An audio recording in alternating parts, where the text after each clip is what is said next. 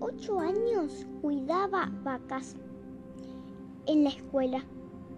Jugaba a la rayuela, la mancha y al arroz, y al arroz con leche.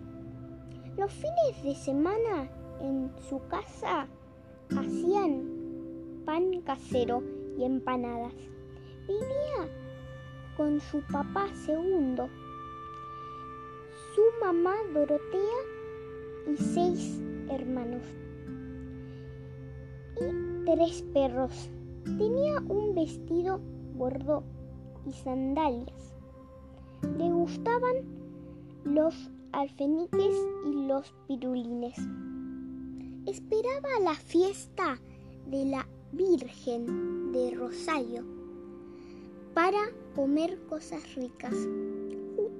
Juntaba monedas para comprar un bizcochuelo riquísimo.